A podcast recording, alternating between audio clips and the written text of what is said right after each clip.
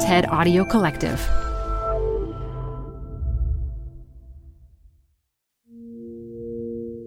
A quick new idea, daily, from the world's greatest TEDx Talks. I'm your host, Atossa Leoni, and this is TEDx Shorts.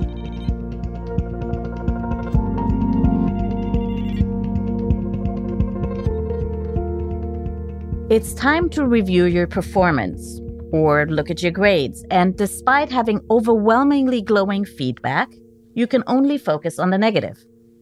Sometimes it seems we do this when we scroll through headlines, too.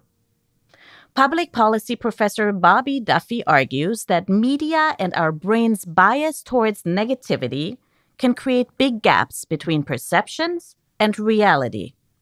In today's talk, he explains why we must challenge our biases, because there's actually more optimism in the world than we're led to believe.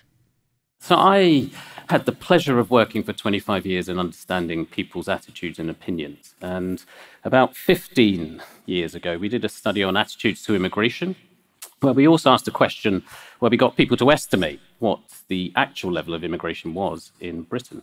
And people were incredibly wrong. It made me think, is it just Britain that's uniquely rubbish at this? Or does it happen all around the world? And so that was the start of the Perils of Perception studies. Since then, we've done dozens of studies, over 100,000 interviews across 100 different topics, and up to 40 countries. Very simple premise. We just get people to guess at realities, look at the gap between the two, and then try to understand both why and then what we can do about it. That's kind of the whole principle for it.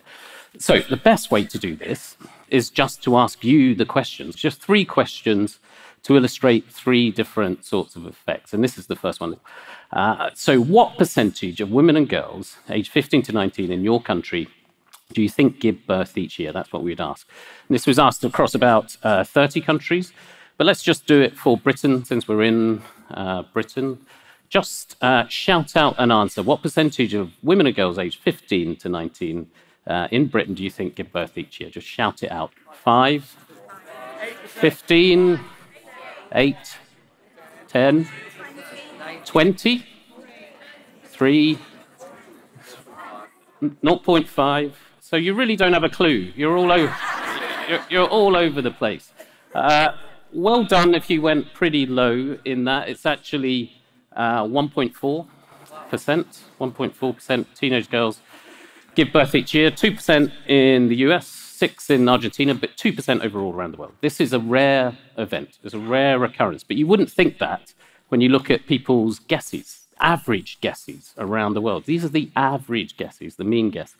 So 19%, 24%, 37% in Argentina, 37%, and about a quarter overall. So when you think about that, it's slightly absurd. So the question is why?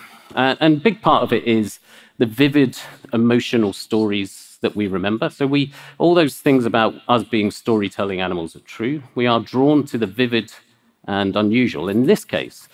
So we have an emotional reaction to these types of things. And it means literally that we overestimate what we worry about as much as worrying about what we overestimate. So cause and effect run in both directions. We think something is bigger in our brains because we're worried about it. And because we're drawn to these vivid, unusual stories, that's what the media give us, because they know what we like as storytelling animals, so they give us more of that. We tend to focus on negative information. And this was shown in a great series of experiments by US professor John Cassioppo and his team, where he got a series of images that were positive, images that were negative, measure brain activity to see how intensely and where the brain reacted. And so he had a series of positive images first, which this was an American experiment. So the positive images were things like pizza, and the negative images were things like dead cats. See, it always gets that reaction, a sort of slight repulsion at that kind of idea. We are drawn more to these negative images. And that's like not a dumb fault of our brain. It's actually evolutionary.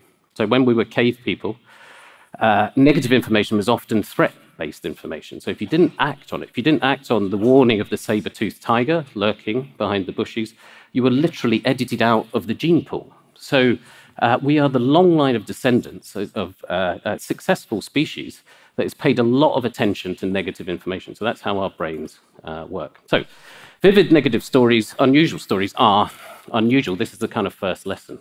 Remember that they are unusual. And things that, what that means is, things are literally not as bad as you think. The present and future are not as bad as we think. Having said that, there is something more dangerous about our current information environment in terms of reinforcing people's incorrect views of the world. That kind of sense of polarization is a really important factor, that we think we're correct, the other side is wrong, and that's a danger. The world is currently better and getting better than we think. Whenever you show these types of experimental work, it makes you think, God, do we have any control over our thoughts at all when we've got all these biases? But what you see is, when you look into the data, these are average effects. So we're not automatons. We're not determined by these effects entirely. We do have free will. And I see it a lot in my day-to-day work, where we get people together in citizens' assemblies and things like that. And people do take on new information, do change their minds, and do talk across the divides when you get them in the right sort of environment. So we shouldn't be too downhearted about polarization. The TEDx talk you just listened to was recorded in Liverpool, England. All TEDx events are independently organized by volunteers who believe in TED's mission of ideas worth spreading. Special thanks to the organizing team at TEDx Liverpool. Want to listen to more TEDx talks? Explore the entire archive on the TEDx YouTube channel. I'm Atossa Leoni. Thanks for listening, and see you tomorrow.